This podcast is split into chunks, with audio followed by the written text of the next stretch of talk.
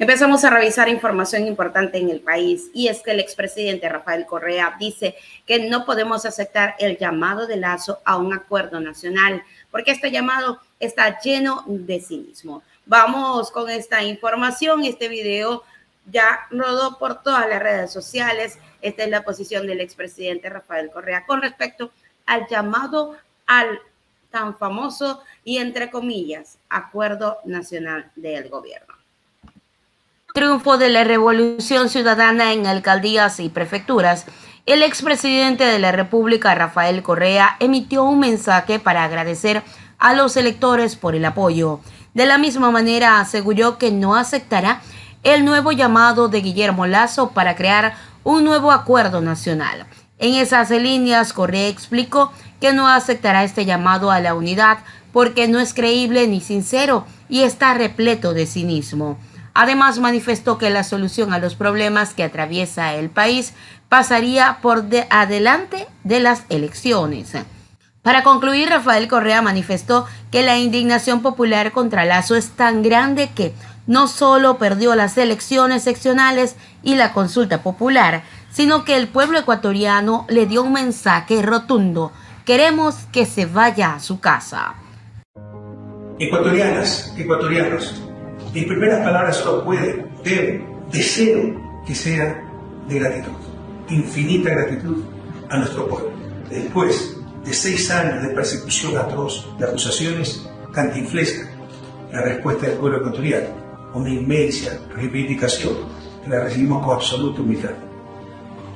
Hemos ganado nueve prefecturas, más de 50 alcaldías, entre ellas la mayoría de las capitales de la costa, capitales provinciales, la capital de la República.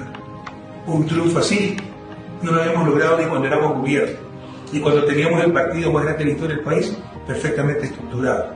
Hemos vuelto a hacer la revolución ciudadana, logrando lo imposible, logrando concretar los sueños que se creían inalcanzables. Frente al llamado del presidente Lash, un acuerdo nacional, no lo podemos aceptar. No es creíble no es sincero, repleto de cinismo. Señor Lazo, entienda, ya cumplió su capricho de ver su retrato colgado en el salón amarillo, pero debe entender, por el bien del país, por el bien suyo, que usted es parte del problema, no de la solución. Usted ha sido autor y al inicio cómplice de Moreno para la tragedia nacional que vivimos. Finalmente, debemos estar muy alegres. Estamos muy agradecidos, pero no podemos estar alegres. Esto ha costado demasiado mataron a nuestro candidato, alcalde de Puerto López, el joven empresario Omar Menéndez.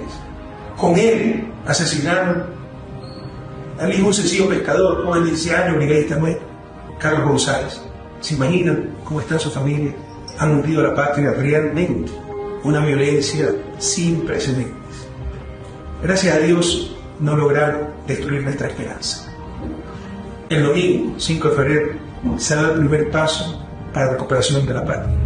Continuaremos hasta volver a convertir Ecuador en el jaguar de América Latina, en ejemplo de América Latina y del mundo entero. Ecuatorianas, ecuatorianos, volveremos a ser patria. Sin embargo, el presidente Guillermo Lazo ha dicho que se mantendrá en el poder. Él promovió la consulta popular desde septiembre del 2022. Aseguraba que así ganaría el país en la lucha contra la narcodelincuencia y el crimen organizado.